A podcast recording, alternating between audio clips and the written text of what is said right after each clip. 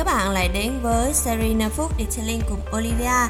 Đây là chuỗi series nhằm giúp các bạn có thể có được nhiều cái nhìn đa chiều từ cuộc sống qua mỗi câu chuyện mà mình chia sẻ. Từ đó, các bạn cũng có thể phát triển bản thân và giúp bản thân bạn sớm đạt được thành công như mong muốn.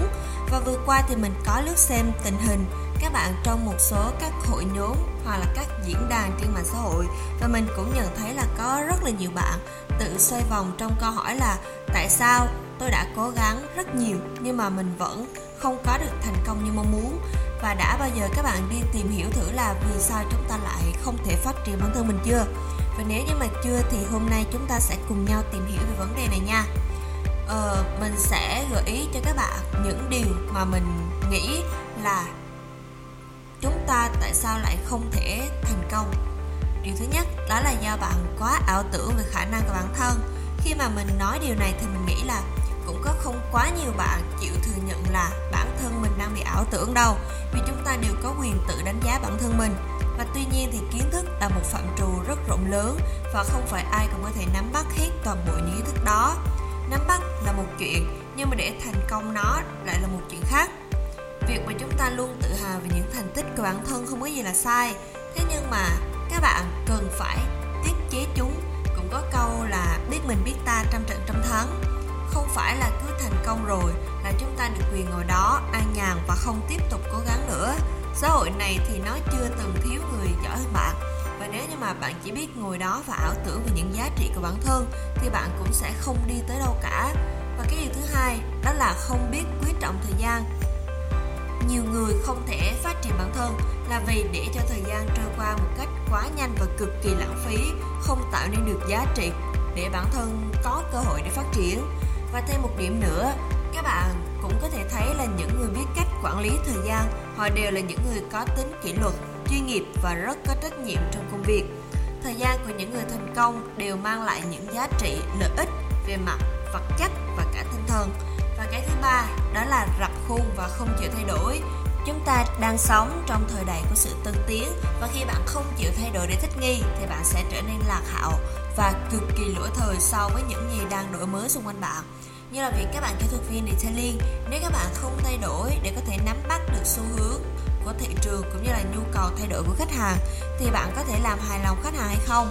Và đặt tình huống, nếu như bạn là người khách hàng đó, bạn có tiếp tục giao xe cho các workshop lỗi thời đó chăm sóc hay là bạn sẽ tìm đến những workshop tân tiến hơn.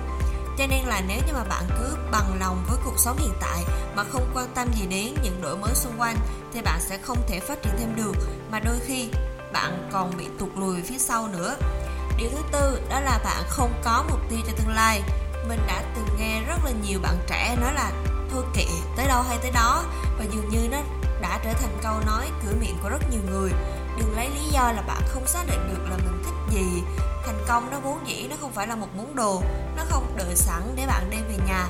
Vì thế, bạn hãy tự vạch ra một tương lai và thực hiện nó. Lúc này chúng ta đều không thể biết trước được tương lai và cũng chưa chắc là những dự định của bạn đều có thể hoàn thành. Nhưng mà nếu như mà bạn không lên kế hoạch cho tương lai của mình, thì bạn chỉ sống như là đang tồn tại, trôi vô định và không biết là tương lai của mình sẽ đi về đâu điều cuối cùng mà mình muốn nhắc đến đó là cách làm việc tùy hứng và dễ chán nản. Khi mà làm, khi mà đi làm thì nhiều bạn sẽ bị vướng vào hai cái trạng thái. Một là làm việc vô cùng năng suất và thứ hai đó chính là tâm trạng trống rỗng, chẳng muốn làm gì. Bạn chán nản bằng viện cớ là mình cảm thấy mệt mỏi, cộng với cái sự thích làm thì làm, không thích thì nghỉ. Bạn cũng sẽ chẳng thể đạt được đến thành công hoặc là khi bắt tay vào làm công việc gì đó nhưng mà bạn lại thấy nó quá khó, vậy là bạn lựa chọn từ bỏ. Ví dụ như những bạn mới làm detailing khi mà bắt đầu làm và chưa có cơ hội tiếp xúc nhiều với các loại máy móc công nghệ cao, cho nên là khi mà giao những công việc chưa quen tay, thì một số bạn sẽ lựa chọn né tránh hoặc là nhờ sự giúp đỡ của người khác. Và khi bạn biết cách điều chỉnh cảm xúc, không để cảm xúc chi phối công việc của bạn, thì bạn mới có thể làm được nó một cách trọn vẹn không biết là ngồi những ý mà Olivia nêu ở đây thì các bạn có thể bổ sung thêm những ý nào hay không? Hãy để lại dưới phần bình luận cho mình và mọi người được biết nha. Cũng đừng quên theo dõi những số episode khác trên Google Podcast, Spotify, YouTube bằng cách gõ Daily Việt Nam. Và hẹn gặp lại các bạn trong những số podcast lần sau.